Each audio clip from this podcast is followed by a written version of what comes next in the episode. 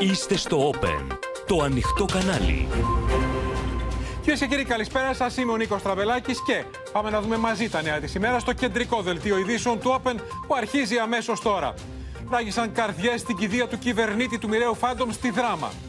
Άγρια καταδίωξη Τούρκων διακινητών στην ΚΟΤ. Τους ακινητοποίησαν με πυρά. Βίντεο ντοκουμέντο. Έντονο χιονοπτό στην Αττική από την Κυριακή, προβλέπουν οι μετεωρολόγοι. Ολικό παγετός και θυελώδεις βοριάδες. Έντονο παρασκήνιο για να υπάρξει ευρεία συνένεση στη ρύθμιση που αποκλείει το κόμμα Κασιδιάρη. Αντιδυτικό παραλήρημα Ερντογάν και υπουργών του, ύβρι κατά Αμερικανού πρεσβευτή και απειλές για αντίπεινα μετά το κλείσιμο εννέα προξενείων. Πληροφορίες ότι οι Αμερικανοί πρότειναν να κρατήσει η Ρωσία το 20% των εδαφών της Ουκρανίας. Διαψεύδει η Ουάσιγκτον. Αδιανόητες απάτες στα καύσιμα σε αντλίες και ταμιακές μηχανές. Τι λέει στο Open ιδιοκτήτης βενζινάδικου της Αττικής που λειτουργούσε χωρίς άδεια για 22 χρόνια.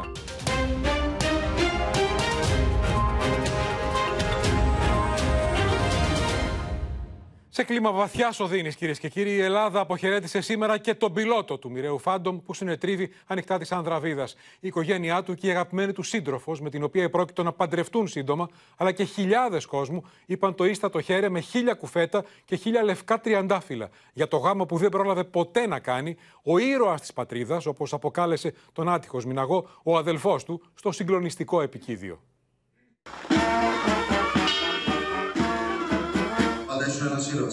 Βγήκε από ψηλά τα ανθρώπινα. Σήμερα θρυνούμε και υπερχούμε τη λεβεδιά που χάθηκε. Τον άνθρωπο, τον γιο, τον φίλο, τον αξιωματικό που έφυγε για αυτό το αιώνιο ταξίδι. Η οδύνη της οικογένειας, η θλίψη μιας ολόκληρης χώρας. Στο γρανίτι δράμας γράφτηκε η τελευταία πράξη του δράματος που συγκλώνησε το Πανελλήνιο. Με δάκρυα στα μάτια, συγγενείς, φίλοι και συνάδελφοι αποχαιρέτησαν τον ηρωικό σμιναγό Ευστάθιο Τσιτλακίδη, κυβερνήτη του μοιραίου F4 Φάντομ που έπεσε νότια της Ανδραβίδας το πρωί της Δευτέρας. Συντροφός του υποφασταζόμενη κρατούσε μια φωτογραφία του στα χέρια από παλιότερες ευτυχισμένες του στιγμές. Είσαι ο ήρωάς μας, φώναξε ο αδελφός του που δεν λησμόνησε στον επικίδιο που εκφώνησε ούτε το συγκυβερνήτη Μάριο Μιχαήλ Τουρούτσικα. Σήμερα τιμούμε τη θέληση να μείνει την προσπάθεια να καταφέρει κάποιος αυτό που θέλει με το οποιοδήποτε κόστος. Σήμερα τιμούμε αυτό που μας έδειξε στον δρόμο. Εδώ, στο ακριτικό και πλέον Ευρωκόπη, απέδειξε για ακόμη μια φορά ποια είναι τα ιδανικά και οι αξίες της πατρίδας. Ήσουν και θα είσαι πάντα παράδειγμα προς μήνυση. Θα βρίσκεις πάντα στη σκέψη μας και στη σκέψη όλων των Ελλήνων. Στάθηκε Μάρη, σας αγαπούμε και σας τιμούμε αθάνατα. Η οικογένεια αποφάσισε να μοιράσει στην κηδεία κουφέτα και λευκά τριαντάφυλλα. Ο ηρωικός πιλότος ετοιμαζόταν να παντρευτεί τη σύντροφό του τον Οκτώβριο, με κουμπάρο συμμαθητή του στη σχολή Ικάρων. Οι συμμαθητές του από τη σχολή Ικάρων συνόδευσαν τη σωρό του σταθέ της Τυλακίδης των ιερών Ναοταξιαρχών, ενώ με δάκρυα στα μάτια ήταν ο πιλότος που κρατούσε το σπαθί και το πηλίκιό του. Αείμνησε στάθη, η μοίρα σου δεν σε άφησε να ολοκληρώσει το θαυμαστό έργο σου. Επάνω στα τσάλινα φτερά σου, σου έκοψε εντελώς το νήμα της ζωής και σε άπαξε από κοντά μας. Η πατρίδα μας κατατάσσει μεταξύ των ηρώων που θυσιάστηκαν, ώστε να αποκτήσει και να διατηρήσει την ελευθερία της. Το φέρετρο του κυβερνήτη Μιναγού, τυλιγμένο με την ελληνική σημαία. Οι άνθρωποι από την ιδιαίτερη πατρίδα του δεν μπορούν ακόμη να το πιστέψουν. Κρίμα. Έπεσε στο καθήκον. Ήταν ο πιλότος μας άξιος. Πετούσε χαμηλά, βγαίναμε έξω από τα σπίτια για να τον δούμε και το θαυμάζαμε πολύ. Στην κηδεία παρευρέθηκαν οι πρόεδρος της Δημοκρατίας Κατερίνα Σεκελαροπούλου, ο πρωθυπουργός Κυριακός Μητσοτάκης, αντιπροσωπεία όλων των πολιτικών κομμάτων και το σύνολο της στρατιωτικής ηγεσίας. Ολίβοι οι καρδιές μας, μαύρες οι ψυχές μας, βαρύ το πένθος, χαλίβδινη η θέλησή μας, ατσάλινη συνεχίζουμε. Αταλάντευτοι στον σκοπό. Αντίο Στάθη, αντίο Μάριε. Το έθνος σας ευγνωμονεί. Ανάμεσα στα δεκάδες στεφάνια και αυτό από την οικογένεια του Γιώργου Μπαλταδόρου, πιλότου του Μοιραίου Μοιράς, που συνετρίβει το 2018. Οι ένοπλες δυνάμεις τιμούν με απόφασή τους τη μνήμη των δύο δικοχαμένων πιλότων Ευστάθιου Τσιρλακίδη και Μάριου Μιχαήλ Τουρούτσικα, αποδίδοντάς τους στο βαθμό του αντιπτεράρχου. Και τις επόμενες ημέρες αναμένεται να πάει το ειδικό σκάφος ναυτίλων στο σημείο της τραγωδίας, εκεί όπου συνετρίβει το μοιραίο Φάντομ, να δούμε αν θα μάθουμε ποτέ γιατί χάθηκαν αυτός ο, ο πιλότος και ο συγκυβερνήτης. Αυτά τα δυο παλικάρια, αυτοί οι δύο άξιοι, οι αξιωματική της πολεμικής μας αεροπορίας. Πάμε τώρα, κυρίες και κύριοι, στο πεδίο της πολιτικής. Η κυβέρνηση κατέθεσε στη Βουλή τη ρύθμιση με την οποία σκοπεύει να αποκλείσει από τις εκλογές το κόμμα του Χρυσαυγίτη Κασιδιάρη. Μέχρι στιγμής δεν έχει επιτευχθεί η απαιτούμενη συνένεση. Ο Μάκης Βορύδης, ο Υπουργό Ιστορικών, λέει ότι είμαστε έτοιμοι για οποιαδήποτε αλλαγή. Ο ΣΥΡΙΖΑ επιμένει στη δική του τροπολογία και λέει ότι η πρόταση της κυβέρνησης είναι προβληματική. Αν σε αυτό επιμείνει, δεν θα την ψηφίσουμε. Η τροπολογία για τον μπλόκο στο κόμμα Κασιδιάρη που ψηφίζεται την Τρίτη στην Ολομέλεια εντείνει τις διαβουλεύσεις και αναθερμένη τις παρασκηνιακές διεργασίες προκειμένου να βρεθεί κοινός τόπος ώστε η Βουλή να στείλει από κοινού μήνυμα θωράκισης των δημοκρατικών θεσμών. Το κόλλημα το οποίο έχουμε βάλει στο μέρος που αφορά την ανακήρυξη το συνδέουμε με την.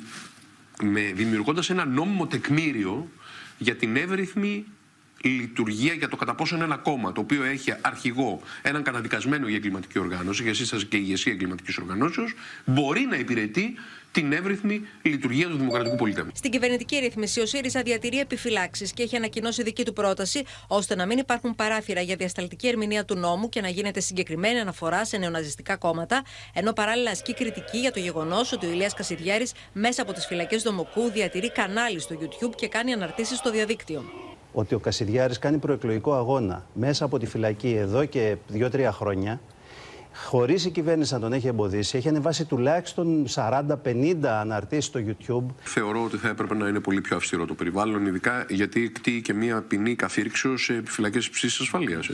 Σύμφωνα με πληροφορίες, η Χαριλάου Τρικούπη έχει ζητήσει βελτιωτικές τροποποιήσεις σε τρία σημεία, μεταξύ αυτών και της ρύθμισης για την πραγματική ηγεσία και εμφανίζεται θετική στο να ψηφίσει τη διάταξη. Εμείς, εφόσον η Νομοπαρασκευαστική Επιτροπή της Βουλής εγκρίνει το νομοσχέδιο, εμείς έχουμε κάνει και παρατηρήσεις και θα κάνουμε κι άλλες, να είναι στο καλύτερο δυνατό επίπεδο θα το ψηφίσουμε γιατί αγωνιζόμαστε εναντίον αυτής της εγκληματικής οργάνωσης. Με τη νέα ρύθμιση που κατέθεσε η κυβέρνηση και πατάει πάνω σε ήδη υφιστάμενη διάταξη που ψηφίστηκε το 2021 με ευρεία πλειοψηφία, περιλαμβάνονται πλέον περιπτώσεις όπου η ηγεσία του κόμματος είναι εικονική, δηλαδή έχουν τοποθετηθεί αχυράνθρωποι στη βιτρίνα, αλλά την εξουσία ασκούν άλλα πρόσωπα που έχουν ποινική καταδίκη. Η ελληνική λύση θα αποφασίζει για τη στάση που θα κρατήσει τη Δευτέρα, ενώ αρνητική στη διάταξη είναι το Κομμουνιστικό Κόμμα Ελλάδας και το ΜΕΡΑ25.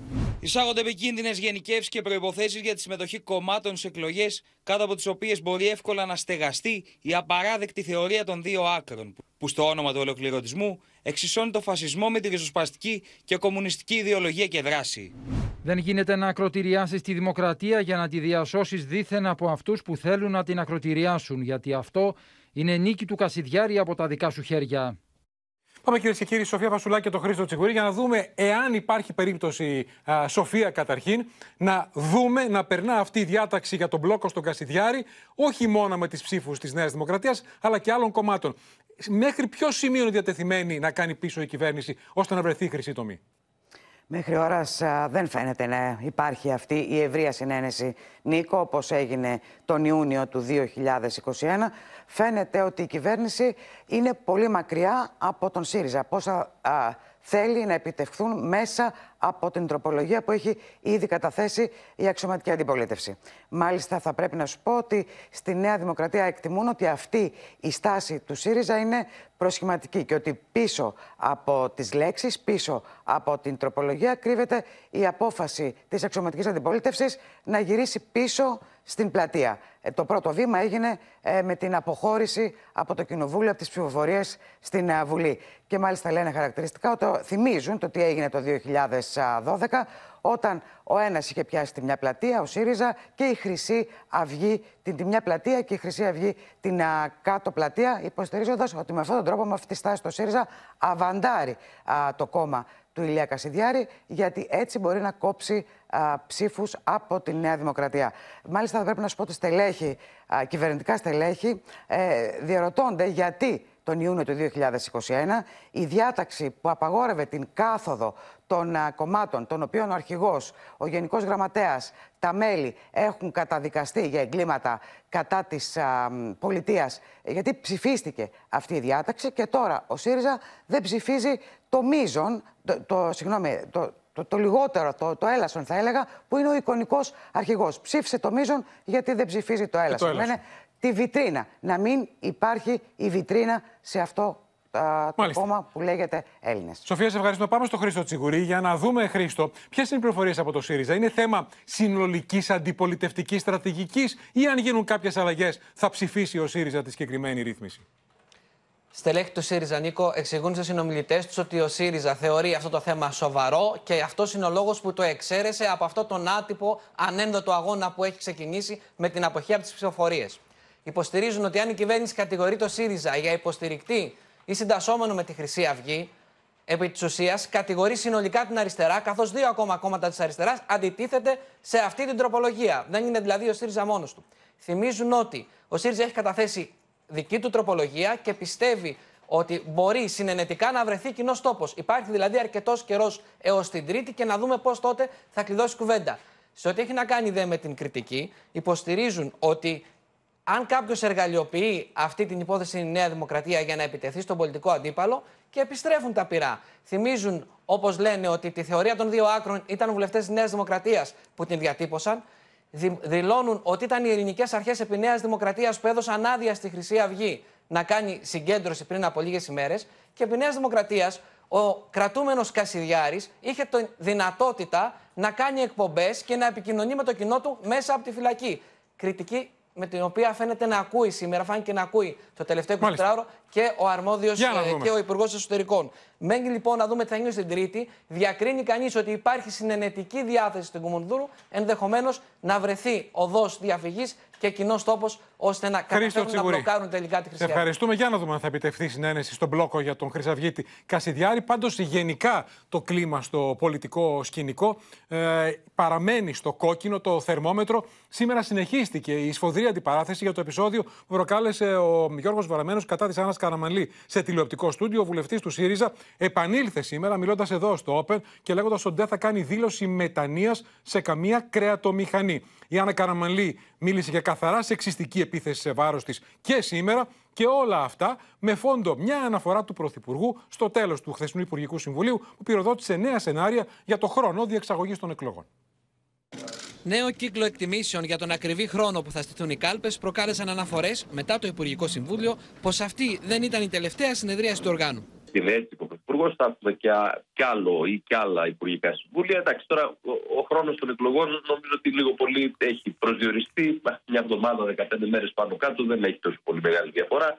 Είχαμε πει από την αρχή ότι από την άνοιξη και μετά θα έχουμε διαδικασίες. Η πολιτική σύγκρουση εξελίσσεται σε πολύ υψηλούς τόνους. Κεντρικό θέμα παραμένουν οι υποκλοπές αλλά και οι μετεκλογικές συνεργασίες. Ο Άδωνης Γεωργιάδης έδειξε προς τρίτη κάλπη αν το Πασόκ αρνηθεί να συμπράξει με τη Νέα Δημοκρατία, στην περίπτωση που μετά και τις δεύτερες εκλογές δεν υπάρχει αυτοδυναμία. Το μόνο κόμμα που στην περίπτωση των δεύτερων εκλογών, αν δεν υπάρχει αυτοδυναμία που θα μπορούσαμε να κάνουμε στην κυβέρνηση, το Πασόκ. Το Πασόκ λέει όχι όμως. Πάμε σε τέτοιε εκλογές. Η μοναδική επιλογή που έχει ο ΣΥΡΙΖΑ προοδευτική συμμαχία αυτή τη στιγμή είναι να μεταφέρει αυτή τη ζήτηση στους πολίτες. Ο ΣΥΡΙΖΑ δείχνει ότι έχει το, αν θέλετε, το προβάδισμα αυτή τη στιγμή και ανοίγει αυτός τους όρους του προεκλογικού αγώνα. Προφανώς και αυτό δεν αρέσει στην κυβέρνηση. Την ίδια ώρα, αλγινές είναι οι εντυπώσεις που προκάλεσαν τα όσα έγιναν κατά τη διάρκεια τηλεοπτικής εκπομπής με πρωταγωνιστή το βουλευτή του ΣΥΡΙΖΑ Γιώργο Βαρεμένο και την συνάδελφό του από τη Νέα Δημοκρατία Άννα Καραμαλή. Επιτέθηκε, ήταν μια ξεκάθαρη σεξιστική επίθεση. Ε, μου άρπαξε τα χαρτιά, το χαρτί μέσα από τα χέρια και μετά μου το γύρισε, μου το πέταξε πάνω μου. Ε, αυτές δεν είναι συμπεριφορές. Εγώ, ό,τι μου ζήτησες στην εκπομπή και τελειώνω, το έκανα. Εχθές. Δήλωση μετανιάς δεν θα κάνω απέναντι στον οποιοδήποτε μηχανισμό, στην οποιαδήποτε κρεατομηχανή, Πλαστή αντιπαράθεση που πίσω της κρύβει συμφωνία για τα βασικά βλέπει ανάμεσα σε Νέα Δημοκρατία και ΣΥΡΙΖΑ ο Δημήτρης Κουτσούμπας, ο οποίος από το Χιλκή ζήτησε στήριξη του Κομμουνιστικού Κόμματος στις εκλογές με ένα ποντιακό γνωμικό. Δόθε φτάμαν τον παράκι το πολλά το βίον, το ΚΚΕ, ασόλεν το καλίον. Πάμε τώρα κυρίες και κύριοι στα ελληνοτουρκικά και στο νέο πολύ σοβαρό επεισόδιο προκάλεσαν αυτή τη φορά Τούρκοι διακινητές μεταναστών ανοιχτά τη ΣΚΟ. Επεχείρησαν αλλεπάλληλες φορές, όχι μία και δύο, να εμβολήσουν σκάφη του ελληνικού λιμενικού στα ελληνικά χωρικά ύδατα. Απάντησαν οι Έλληνες αξιωματικοί με πυρά και τελικώς αναγκάστηκαν να πυροβολήσουν τους κινητήρες, τις μηχανές εξολέμβειες των σκαφών των Τούρκων διακινητών για να τους ακινητοποιήσουν.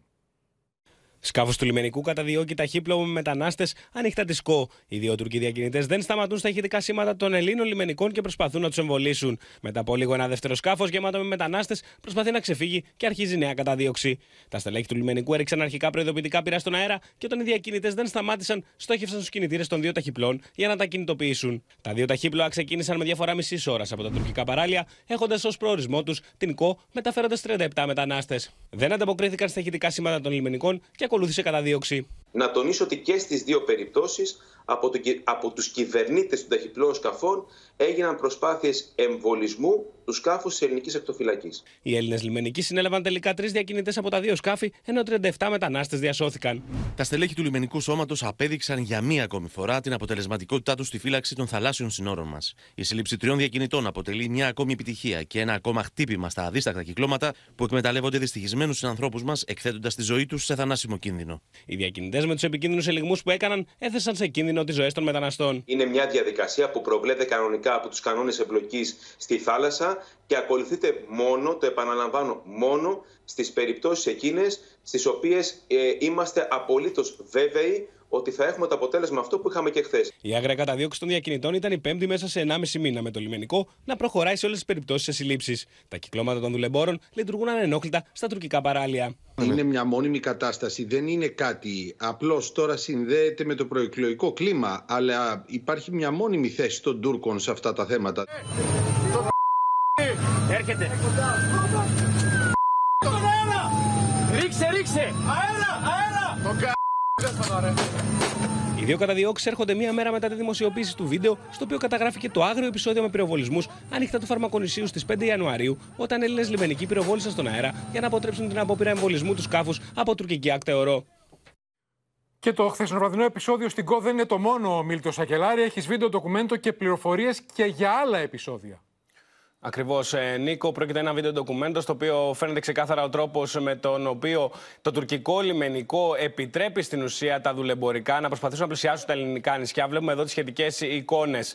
Είναι το τουρκικό λιμενικό το οποίο μετά την αποτροπή που έχουν κάνει οι ελληνικές αρχές Μαζεύει στην ουσία τους μετανάστες, τους μεταφέρει πάνω στο τουρκικό σκάφος και στη συνέχεια, όπως βλέπουμε, άνδρας της τουρκικής ακτοφυλακής σκίζει το φουσκωτό, στο οποίο ήταν πάνω δεκάδες μετανάστες, ανάμεσά τους και μικρά παιδιά. Στην ουσία, αυτές οι εικόνες, ε, όπως μεταφέρουν ανώτατες πηγές από το Υπουργείο Ναυτιλίας στο Open, αποδεικνύουν τον τρόπο με, την, με τον οποίο η Τουρκία επιτρέπει στα δουλεμπορικά να κινούνται ανεξέλεγκτα. Εδώ βλέπουμε ακόμη ένα βίντεο στο οποίο είναι μετανάστες, ανάμεσά τους και μικρά παιδιά, σε ένα σκάφος, σε ένα ταχύπλο. Είναι οι νέες τακτικές, Νίκο, που χρησιμοποιούν οι Τούρκοι δουλέμποροι. Μέσα σε ένα μήνα έχουν γίνει, όπως ακούσαμε και στο βίντεο, πέντε περιστατικά. Έχουν συλληφθεί οκτώ διακινητές. Οι περισσότεροι είναι Τούρκοι, σύμφωνα με τα όσα έχουν ανακοινωθεί. Είναι προφανές λοιπόν πώς οργανώνουν οι τουρκικές αρχές στην πραγματικότητα όλα αυτά που καταλήγουν σε αυτό που είδαμε χθες με τα τουρκικά δουλεμπορικά και τα πειρά από το ελληνικό λιμενικό για να τους σταματήσουν. Να σε ευχαριστήσουν, Μίλτο Σακελάρη, και όλα αυτά, κυρίες και κύριοι, ενώ έχει φτάσει στα άκρα ο πόλεμος Ερντογάν και υπουργών του κατά Ευρώπης και Ηνωμένων Πολιτειών, αποκορύφωμα η πρωτοφανής επίθεση που εξαπέλυσε σήμερα το πρωί ο Τούρκος Υπουργός Εσωτερικών Σοηλού κατά του Αμερικανού πρεσβευτή στην Τουρκία. Είπε επιλέξει, πάρτε τα βρώμικα χέρια σας και τα μασκοφορεμένα πρόσωπά σας από την Τουρκία και τον κατηγόρησε ευθέως για οργάνωση πραξικοπημάτων στη χώρα.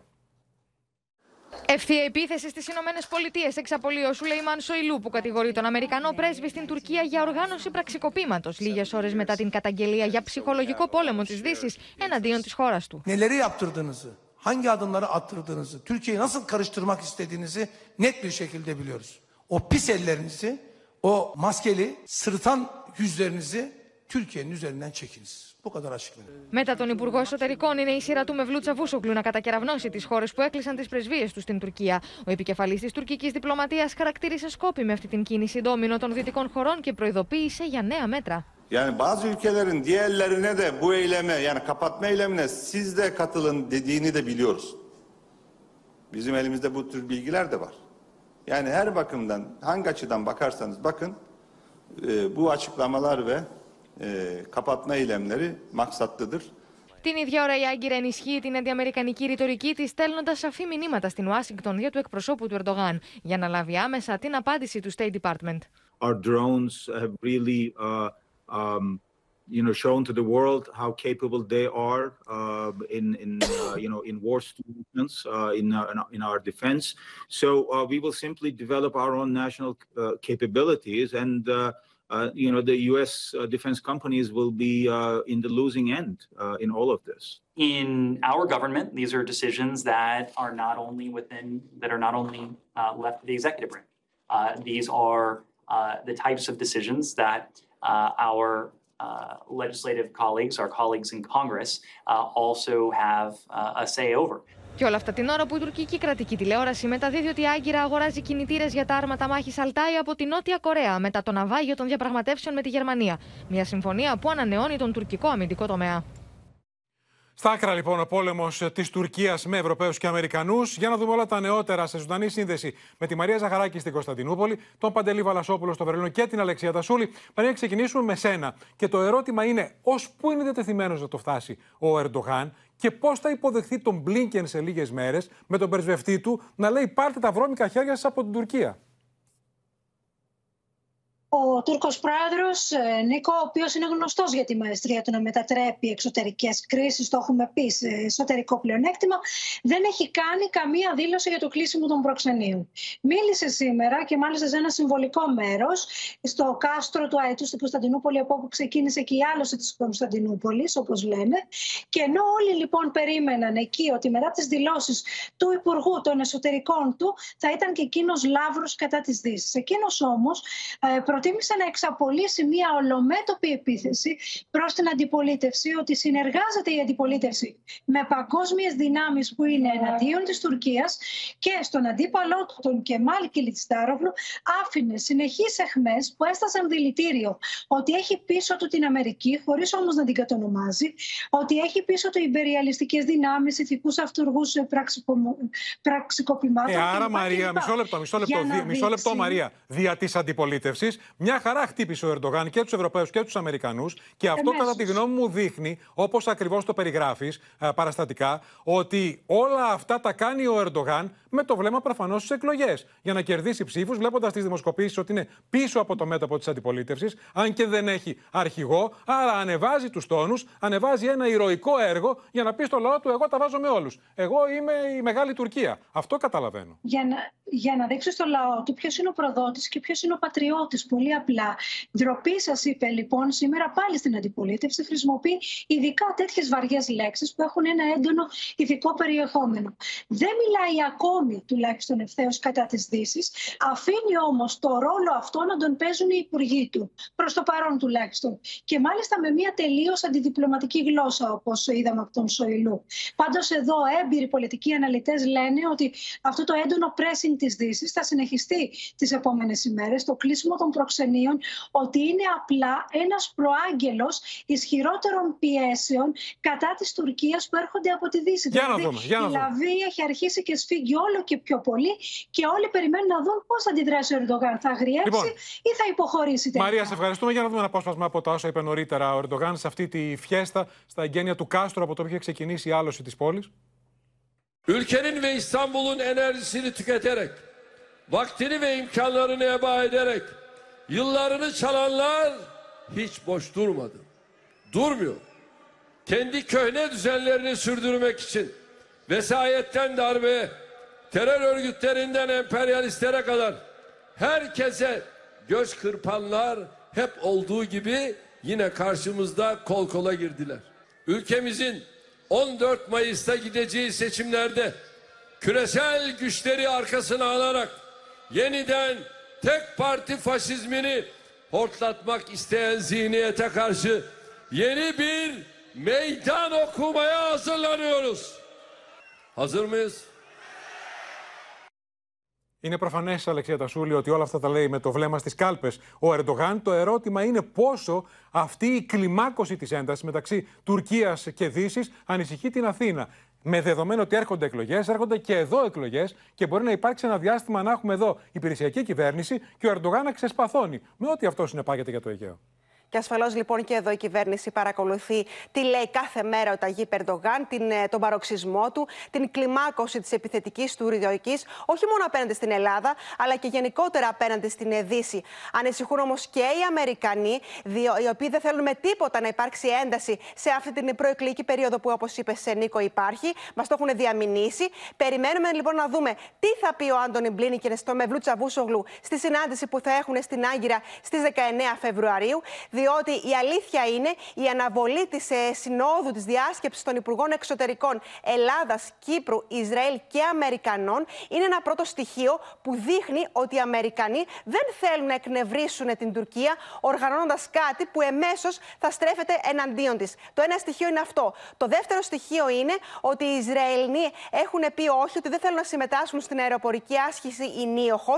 Θυμίζω ότι ο Άντωνι Μπλίνικεν ήταν πρόσφατα στο Ισραήλ και είχε συνάντηση με Ισραηλινούς αξιωματούχους και συζήτησε τα θέματα ασφαλείας στην Ανατολική Μεσόγειο. Στην άσκηση η Νίοχο όμως θα λάβουν μέρος και Αμερικανοί και Γάλλοι. Επομένως, ε, αξιολογείται η στάση των Αμερικανών και περιμένουμε να δούμε τι θα μας πει ο Μπλίνικεν στη συνάντηση που θα έχουμε εδώ στην Αθήνα μαζί του ο Υπουργός Εξωτερικών αμέσως μετά την Άγκυρα στις 20 Φεβρουαρίου θα είναι στην Αθήνα. Είναι σωστό αυτό που λες, Αλεξία, και αυτό προκύπτει από είδα προσεκτικά τα όσα είπε ο Νέντ Price, ο εκπρόσωπος του State Department, απαντώντας σε ερώτηση για την Τουρκία και τα F-16, μέχρι έφτασε στο σημείο να θυμίσει πόσες φορές έχει πει ο Biden στο Ερντογάν ότι εμείς θέλουμε να στα δώσουμε, αλλά βοηθήστε κι εσείς. Είναι προφανές ότι θέλουν να κρατήσουν οι Αμερικανοί και κάποιες ισορροπίες.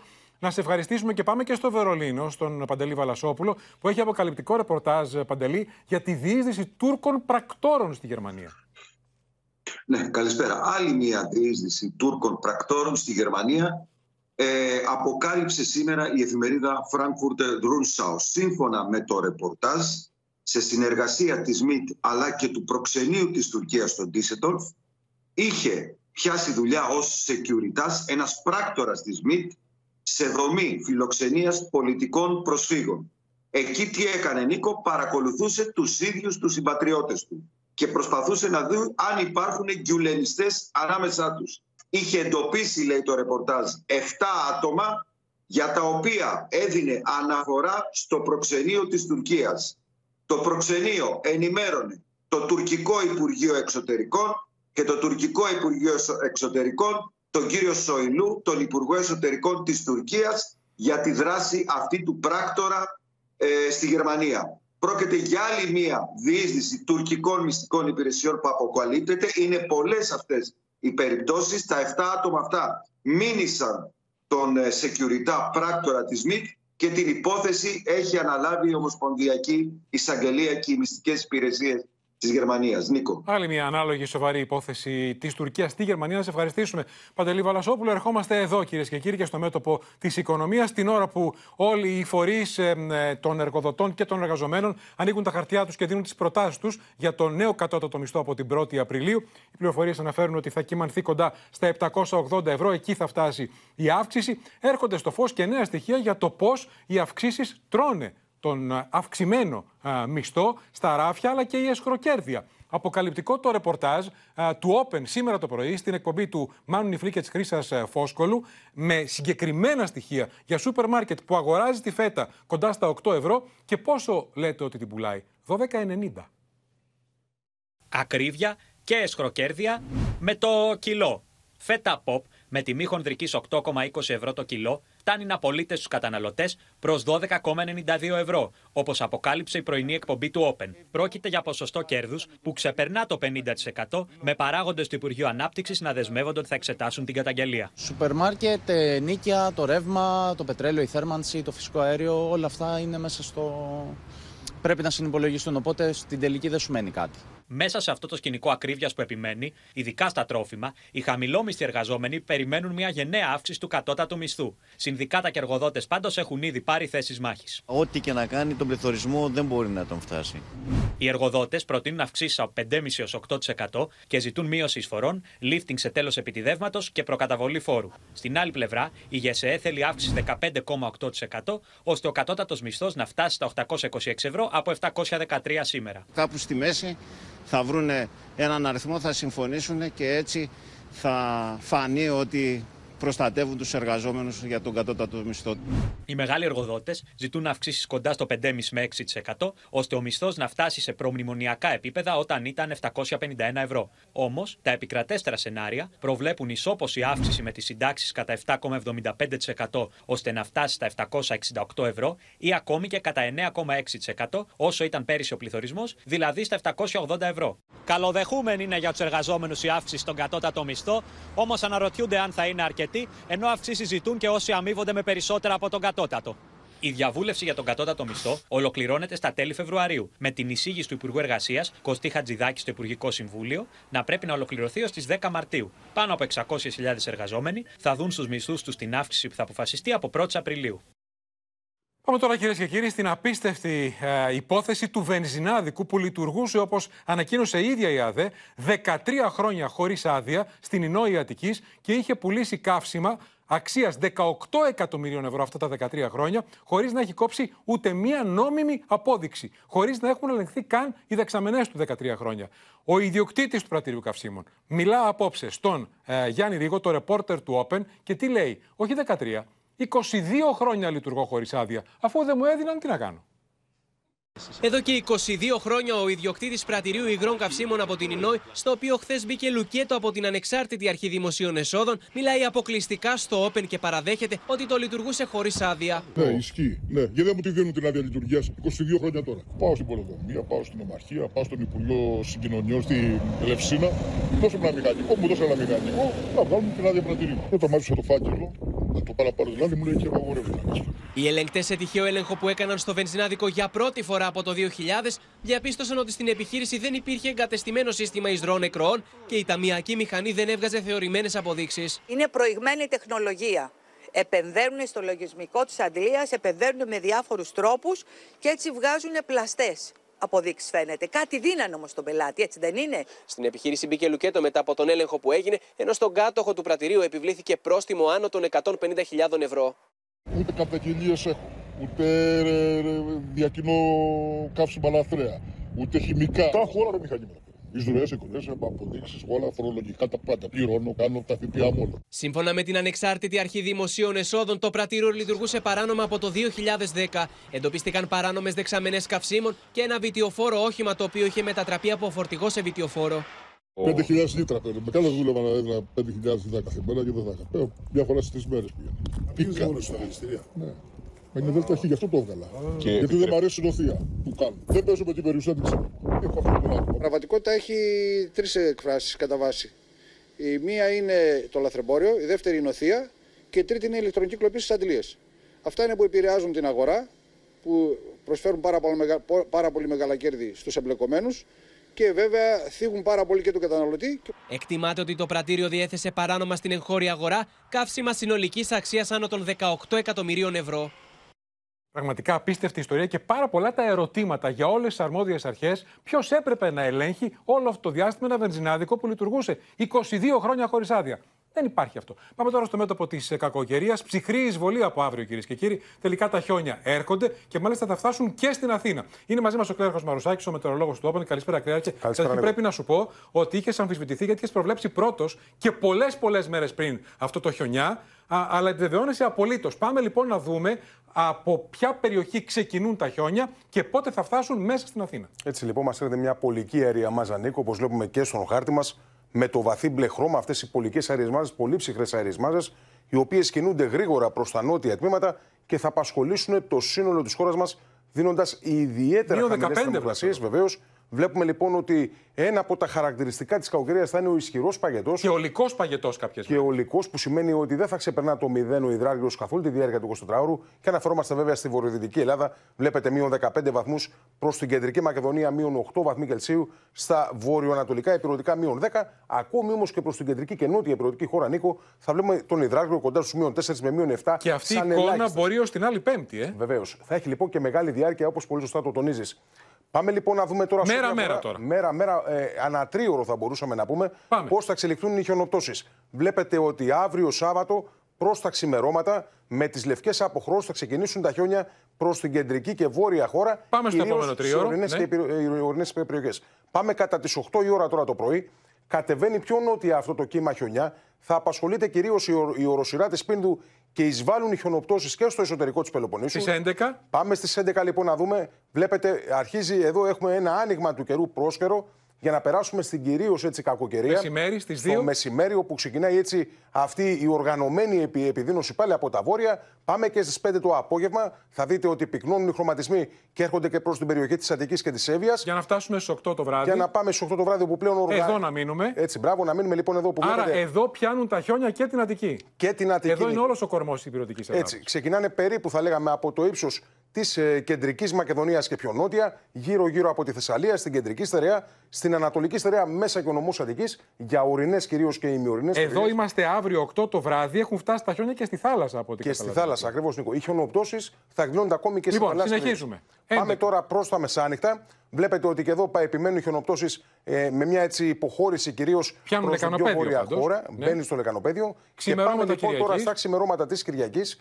Θα παρατηρήσουμε ότι σιγά σιγά καθαρίζει η Βόρεια Ελλάδα και πυκνώνουν οι χρωματισμοί προς τα ανατολικά υπηρετικά. Δηλαδή προς την περιοχή της Χαλκιδικής, προς τη Θεσσαλία, προς τις Σποράδες, την Εύβοια, την Αττικοβοιωτία και βέβαια Πρωί την περιοχή Κυριακής τώρα, της 8. Πελοποννήσου. Όσο τώρα θα κυλούν οι ώρες, θα τα αφήσουμε να κυλήσει λοιπόν η κάρτα. Βλέπετε Α, εδώ, εδώ, άρα εδώ είναι το peak. Το Πρωί peak. Κυριακής. Ακριβώς. Εδώ έχει πιάσει όλη την Αττική, την Εύβοια και όλη την ε, και το Ανατολή. σύνολο της Ανατολικής Πελοποννήσου. Βλέπετε χαρακτηριστικά. Ακόμη όμως και μέσα στο Αιγαίο προς την περιοχή των Σποράδων, σιγά σιγά μπαίνει στο παιχνίδι και η περιοχή των Κυκλάδων. Πάμε λοιπόν Συνεχίζουμε, τώρα 11 προς το το πρωί της μεσημέρι. Κυριακής. Θα παρατηρήσουμε πλέον πυκνώνουν ακόμα περισσότερο χρωματισμοί. Είναι πλέον ε, οι κυρίως. Φουλ, όλο. Θεσσαλία, Ανατολική Στερεά, Ανατολική Πελοπόννησος και όλη η Αττική. Έτσι, είναι ο κύριος όγκος πλέον τη κακοκαιρία που θα χτυπήσει την Ανατολική υπηρετική χώρα από την οροσυρά της Πίνδου και πιο ανατολικά. Πάμε να δούμε και προς το απόγευμα, 2 η ώρα, πάλι πολλές χιονοπτώσεις, πυκνές χιονοπτώσεις από το ύψος της Μαγνησίας και πιο νότια, Αττικοβιωτία βέβαια μέσα στο παιχνίδι. Η Εύβοια θα πέσει Απόγευμα μεγάλος Κυριακής. όγκος- Μεγάλος όγκος γονιού ε, Νίκος στην Εύβοια. Και το απόγευμα συνεχίζουν έτσι τα φαινόμενα λίγο πιο νότια και επηρεάζονται και οι κυκλάδες. Ακόμη όμως παρατηρήστε και εδώ προς την περιοχή Βέβαια. της Κρήτης. Φτάνουμε βράδυ Κυριακής. Έτσι, πάμε λοιπόν στο βράδυ της Κυριακής για να αρχίσει να χιονίζει και προς το λεκανοπέδιο σιγά σιγά. Μπαίνουν τα βόρεια προάστια στο παιχνίδι. Βλέπετε ότι οι μάζες. Αυτό ήθελα να σε ρωτήσω. Μέσα στο, στο λεκανοπέδιο, βόρεια προάστια, κέντρο, νότια προάστια. Προς το βράδυ της Κυριακής Βράδυ Κυριακής. Θα χιονοπτώσεις. χρειαστούν και αλυσίδες; Είναι πιθανό. Είναι, είναι πιθανό να έχουμε ακόμη Μέχρι αλυσίδες. ποιο σημείο. Ε, Ακόμη και στο κέντρο. Ακόμη και στο κέντρο Τόσο της πολύ. Αθήνας, βεβαίως. Δεν αποκλείεται το πρωί της Δευτέρας να Και είναι γενικά. Αττική Οδό δύσκολη. και Βεβαίως. περιφερειακή ημιτού. Βεβαίως. Θέλει λοιπόν προσοχή να είμαστε οργανωμένοι στο σύνολο του νομού Αττική. Θα πέσει μεγάλος όγκος χιονιού, πολύ χαμηλές θερμοκρασίες, άρα λοιπόν πολύ πιθανόν να έχουμε και χιονοστρώσεις. Πάμε να δούμε τώρα και τη Δευτέρα. Βεβαίως. Σιγά σιγά βλέπετε πλέον ότι ε, ο κύριος όγκο. Άρα έρχεται και φεύγει αυτός. Έρχεται Συνεχώ και και, φεύγει. επιμένει. Και αυτό γιατί Πάμε συμβαίνει, Δευτέρα Νίκο, 8 γιατί το πρωί. Μπαίνει, ναι. μπαίνει αυτή η πολική αέρια μάζα μέσα εδώ στο Αιγαίο και συνεχώς τροφοδοτείται με υγρασία. Αλλά πάντα μέσα η Αττική. Αλλά και η πάντα Εύβοια. μέσα η Αττική. Αυτό είναι το, το- το, Δευτέρα, επικίνδυνο. Δευτέρα μεσημέρι. Πάμε στο μεσημέρι λοιπόν. Πάλι η Ανατολική Υπηρετική χώρα και τα νησιά του Βόρειου Αιγαίου πλέον. Κλέαρχε, Κατεβαίνει αυτό όσο το κύμα. τρέχει ο χάρτης, αυτό θα συνεχιστεί μέχρι Δευτέρα βράδυ; Μέχρι Δευτέρα βράδυ τα πρώτα στοιχεία θα έχουμε ένα άνοιγμα λίγο προς την Τρίτη το πρωί. Ναι. Και πάλι Εδώ κλείσιμο. βλέπουμε Δευτέρα απόγευμα έχει ξανακλείσει πάλι. Πάλι πυκνές χιονοπτώσει. Έτσι, θα μα λοιπόν Νίκο κατά κύματα Και χιονοπτώσει. περιμένουμε να δούμε τι θα γίνει Τρίτη, Τετάρτη, Πέμπτη, διότι ακόμα είναι ασαφή. Θα τα επιμείνουν πάλι τα στοιχεία, δηλαδή πάλι θα έχουμε χιονοπτώσει. Να δούμε βέβαια την ένταση των χιονοπτώσεων και να δούμε λίγο τις θερμοκρασίες. Μήπως Άρα, εγώ κρατώ από Σάββατο βράδυ, αλλά ιδιαίτερα Κυριακή και Δευτέρα, πιο είναι επικίνδυνες πολύ ώρες. πιθανό να χρειαστούν αλυσίδες Ακόμη και στο κέντρο ακόμα της και στο Αθήνας. κέντρο της Ακόμη Αθήνας. και στο κέντρο της Αθήνας, Νίκο, γιατί είπαμε έχουμε πολύ χαμηλές θερμοκρασίες, μεγάλος όγκος του χιονιού που φαίνεται ότι θα πέσει και ο στροβιλισμός, να το πούμε έτσι λίγο πιο ειδικά, ευνοεί τη Χρειάζεται χιονόστρωση. Προσοχή, μην ξαναπάθουμε αυτό που πάθαμε πέρσι με την Ακριβώς, Αττική Οδό και ακριβώς. προετοιμασία να σε ευχαριστήσουμε, Κλέαρχε Μαρουσάκη. Πάμε κυρίες και κύριοι σε ε, κατάστημα που πουλά αλυσίδες αντιολισθητικέ για τα αυτοκίνητα. Η Ελευθερία Σπυράκη είναι εκεί και θα μας ενημερώσει, γιατί με το που εκδόθηκε το έκτακτο δελτίο της μετεωρολογικής το μεσημέρι για, τον, για την κακοκαιρία με το όνομα Μπάρμπαρα ή Βαρβάρα Ελευθερία, έσπευσε ο κόσμος. Και βλέπουμε ουρές τώρα, ε.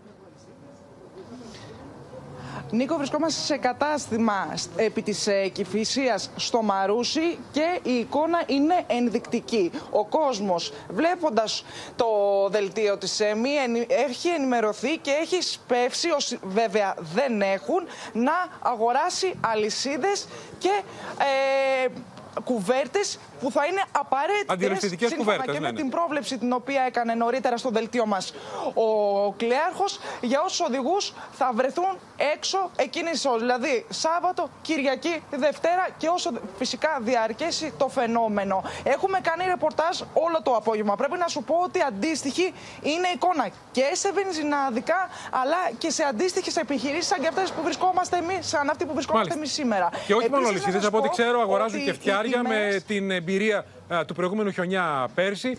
Πρέπει να πω θέλουν ότι πάντως να είναι βρίσκονται υποχρεωτικό. σε ετοιμότητα, Νίκο. Θα Θέλουν πω να ότι οι βρίσκονται αλυσίδες σε είναι υποχρεωτικές για τους οδηγούς. Θέλουν Είναι να παράβαση βρίσκονται- όσοι κυκλοφορούν χωρίς αλυσίδες. Είναι, προ... Ναι. είναι υποχρεωτικές. Πρέπει Ελευθερία. να υπενθυμίσουμε στον κόσμο που μας παρακολουθεί ότι το πρόστιμο αγγίζει τα Ελευθερία. 80 ευρώ. Οπότε καλό είναι όσοι δεν έχουν αλυσίδες να. Ελευθερία σπεύσουν. Σπυράκη, σε ευχαριστούμε. Πάμε στο Γιάννης Γιάκα, κυρίε και κύριοι, στην πολιτική προστασία, όπου έχει σημάνει συναγερμός. Αλλεπάλληλε συσκέψει για τις προετοιμασίες, Γιάννη. Ακριβώς, Νίκο, αυτή τη στιγμή η μεγάλη σύσκεψη είναι σε εξέλιξη εδώ. Α, Συμμετέχουν βέβαια στελέχη της αστυνομίας και της πυροσβεστικής και μάλιστα σε αρκετά υψηλό επίπεδο, μετεωρολόγοι και ομάδα επιστημόνων. Πρέπει να πούμε ότι ήδη έχουν ενημερωθεί όλοι οι εμπλεκόμενοι φορείς, οι δήμοι, οι περιφέρειες και πολύ σημαντικό, Νίκο, οι παραχωρησιούχοι των αυτοκινητοδρόμων. Ε, πρέπει να πούμε ότι έχει γίνει σαφές μέχρι τώρα ότι πάση θυσία θα πρέπει να κρατηθούν ανοιχτές οι κεντρικές οδικές αρτηρίες και όπου βέβαια αυτό δεν είναι δυνατό θα, δ- θα δοθεί προτεραιότητα στην ασφάλεια των πολιτών, των οδηγών βέβαια, ενώ θα δοθεί και ιδιαίτερη έμφαση και στις πύλες εισόδου της πρωτεύουσας κατά τη διάρκεια της ε, κακοκαιρίας, καθώς ε, το ερχομός ε, αυτού του κύματος κακοκαιρίας θα συμπέσει και με την επιστροφή των εκδρομέων του Σαββατοκύριακου. Πρέπει να πούμε ότι όσο διαρκέσει το φαινόμενο θα υπάρχει βέβαια ανοιχτός διάβλος ανάμεσα σε αστυνομία και στο κέντρο επιχειρήσεων εδώ. Να σε ευχαριστήσουμε, στην Γιάννη, και να προστασία. Σε θυμίσουμε- λίγα λεπτά η επίσημη ενημέρωση. Σε ευχαριστούμε να θυμίσουμε το σημαντικό να κλείνει δρόμος εάν πρόκειται να συμβεί αυτό που συνέβη πέρσι με την Αττική Οδό. Πριν αποκλειστούν αυτοκίνητα. Πάμε τώρα, κυρίες και κύριοι, στα μέτωπα του πολέμου της Ουκρανίας. Με τους Γερμανούς να ανάβουν το πράσινο φως για άρματα μάχης Λέοπαρτ στην Ουκρανία και την ίδια ώρα να κάνει το γύρο του κόσμου δημοσίευμα ελβετικής εφημερίδας ότι υπήρξε επίσκεψη του διευθυντή της CIA στη Μόσχα και είναι στα σκαριά συμφωνία για ακροτηριασμό της Ουκρανίας. Να δώσει δηλαδή, να κρατήσει η Ρωσία το 20% των εδαφών της Ουκρανίας. Διαψεύδουν και η Μόσχα και η Ουάσιγκτον. Με τη ρωσική πίεση να αυξάνεται στα ανατολικά της Ουκρανίας, η Γερμανία ενέκρινε την αποστολή τεθωρακισμένων αρμάτων μάχης στο Κίεβο. Das ist ein Antrag, der schon seit geraumer Zeit ähm, beantragt worden ist, um eine Lieferung von Leopard 1 Panzern zu ermöglichen. Μόλις ολοκληρωθεί η επισκευή τους, στην Ουκρανία θα σταλούν 88 Leopard 1, γεγονός που δείχνει ότι τα Leopard 2 ενδέχεται να καθυστερήσουν να σταλούν στο Κίεβο. Παράλληλα, η Γερμανία συζητά με το Κατάρ για την αγορά 15 αρμάτων μάχης Τζέπαρτ, προκειμένου και αυτά να παραδοθούν στα πολεμικά μέτωπα, σε μια περίοδο που θεωρείται ιδιαίτερος κρίσιμη για την έκβαση του πολέμου. Το κλειδί θα είναι στο πεδίο της μάχης τους επόμενους έξι μήνες. Δεν εκτιμούμε ότι η Μόσχα αντιμετωπίζει σοβαρά τις διαπραγματεύσεις. Αίσθηση στο μεταξύ προκαλεί η αποκάλυψη ελβετικής εφημερίδας, σύμφωνα με την οποία ο Αμερικανός πρόεδρος Biden κατέθεσε ειρηνευτική πρόταση σε Ρωσία και Ουκρανία. Σύμφωνα με το δημοσίευμα, ο Τζο Μπάιντεν προσέφερε στη Ρωσία μέσω της CIA να πάρει 20% των Ουκρανικών εδαφών, που αντιστοιχεί στο μεγαλύτερο μέρος του Ντομπάς, και να τερματίσει τον πόλεμο. Η πρόταση απορρίφθηκε τόσο από τη Μόσχα όσο και από το Κίεβο, με τους Αμερικανούς αμέσως μετά να αποφασίζουν την ενίσχυση της Ουκρανίας με άρματα μάχης. Ουάσιγκτον και Κρεμλίνο πάντως διαψεύδουν το σχετικό σενάριο. You can hear the sirens on what is a significant day. It's a reminder of the threat which Kiev and most of Ukraine faces on a daily basis with this invasion. Σχεδόν το σύνολο της Ουκρανίας τέθηκε σε συναγερμό λίγο πριν ξεκινήσει η Σύνοδος Ευρωπαϊκής Ένωσης για την Ουκρανία στο Κίεβο. Η χώρα βλέπει το μέλλον της στην Ευρώπη και ζητάει οι διαπραγματεύσεις για την ένταξή της να ξεκινήσουν φέτος. Λοιπόν, πάμε στην Αδαμαντία Ηλιόλου και το Θανάση Ευγενέα στο Μόσχα. να δούμε τώρα όλα τα νεότερα. Να ξεκινήσουμε από σένα, Αδαμαντία, και από αυτό το σχέδιο που άναψε φωτιές, αν υπάρχει, εάν καταστρώθηκε, εάν συζητήθηκε για ακροτηριασμό της Ουκρανίας. Να κρατήσουν οι Ρώσοι το 20% των εδαφών της Ουκρανίας. Μπορεί το συγκεκριμένο δημοσίευμα να διαψεύστηκε τόσο από το Κρεμλίνο όσο και από την Ουάσιγκτον, ωστόσο συζητείται σε διεθνές επίπεδο και το συγκεκριμένο δημοσίευμα περιλαμβάνει μια ειρηνευτική πρόταση από πλευράς της Αμερικής, του Τζο Μπάιντεν, που εμπεριέχει τον ακροτηριασμό της Ουκρανίας. Τώρα, σύμφωνα με μελέτες αμερικανικών δικτύων και think tanks, ε, λένε ότι η Αμερική έχει στόχο να μην οδηγηθούμε σε έναν παρατεταμένο και μακροχρόνιο πόλεμο. Καθώς μην ξεχνάμε ότι η Αμερική δαπανά εκατομμύρια εκατομμύρια δολάρια, όπως και δεσμεύονται και σχετικοί πόροι. Στο ίδιο μήκος κύματο και την ίδια άποψη φαίνεται πως έχει και ο σύμβουλος ασφαλείας του Λευκού Οίκου, ενώ αντιθέτως ο Υπουργός Εξωτερικών Άντωνι Μπίλκεν, όπω και ο Υπουργός Άμυνας της Αμερικής, υποστηρίζουν την ε, στρατιωτική ενίσχυση της ε, Ουκρανίας και την υποστήριξή της. Τώρα, να μην ξεχνάμε όμως, ε, Νίκο, και την επίσκεψη και το μήνυμα ουσιαστικά που είχε δοθεί από τον ε, Άντωνι Μπλίνγκεν μέσω του ε, κυρίου Σούκρη, του Αιγύπτου Υπουργού Εξωτερικών, στο Λαυρόφ.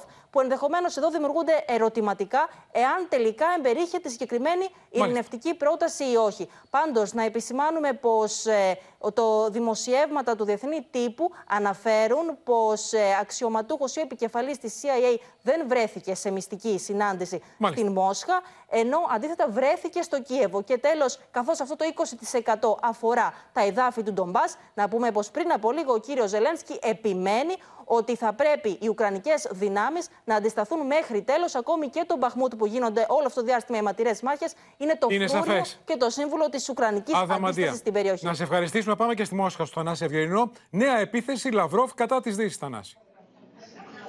Καλησπέρα από τη Μόσχα που όλο και πιο σαφώς ρίχνει το γάντι στη Δύση, θέλοντας να ηγηθεί ουσιαστικά ενός νέου, νέου αντιαπτυακού αγώνα και να τεθεί επικεφαλής όλων των αντιδυτικών δυνάμεων. Αυτό που διατύπωσε ο Ρώσος Υπουργός Εξωτερικών ε, κατηγορώντας τον ΝΑΤΟ και τις ΗΠΑ ότι έχουν πετύχει την ευημερία τους, καταλυστεύοντας όλο τον υπόλοιπο κόσμο, ε, μοιάζει με ένα αντιαπικιακό μανιφέστο που ανακοίνωσε σήμερα η Μόσχα.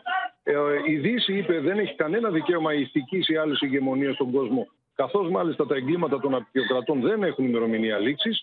Ε, είπε ότι η Δύση προσπαθεί να επιβάλλει στον κόσμο μια νεοαπικιακή αμερικανοκεντρική τάξη πραγμάτων και πάρα πολλές χώρες, οι περισσότερες στον κόσμο, αντιστέκονται σε αυτό. Ιδιαίτερο ενδιαφέρον έδειξε για το θέμα το νομισματικό. Είπε ότι οι Ηνωμένες Πολιτείες και οι νατοικοί δορυφόροι ε, τους ε, έχουν χάσει πλέον την αξιοπιστία τους, καθώς απέδειξαν ότι οι συμφωνίες μαζί τους δεν έχουν καμία αξία και ότι οποιαδήποτε στιγμή μπορούν να ανακοινώσουν απαλωτρίωση, δίμευση ξένης περιουσίας, όπως έχει συμβεί με τα ρωσικά συναλλαγματικά αποθέματα. Επομένως, η Μόσχα είναι διατεθειμένη να συνεργαστεί με τα τρία τέταρτα των κρατών του κόσμου, όπως είπε, που δεν επιθυμούν να ζουν υπό την ηγεμονία των ΗΠΑ για την απεξάρτηση Μάλιστα. των διεθνών συναλλαγών από το αμερικανικό νόμισμα. Γι' αυτό και αναπτύσσει τη συνεργασία της στρατηγικής σχέση, την είπε, με την Κίνα και την Ινδία. Να ευχαριστήσουμε τον Θανάση Ευγενινό. Αναφέρθηκε στην Κίνα και εκεί θα πάμε τώρα, κυρίες και κύριοι, σε, στο θρίλερ με ένα κινέζικο μπαλόνι, το οποίο εντόπισαν οι Αμερικανοί, το βλέπετε, πάνω από στρατιωτικές εγκαταστάσεις. Με έντονες υποψίες ότι έκανε κατασκοπία. Θα δούμε τι λένε οι Αμερικανοί. Τι λέει το Πεκίνο, αποτέλεσμα να ακυρώσει την προγραμματισμένη του επίσκεψη ο Αμερικανός Υπουργός Εξωτερικών στο Πεκίνο.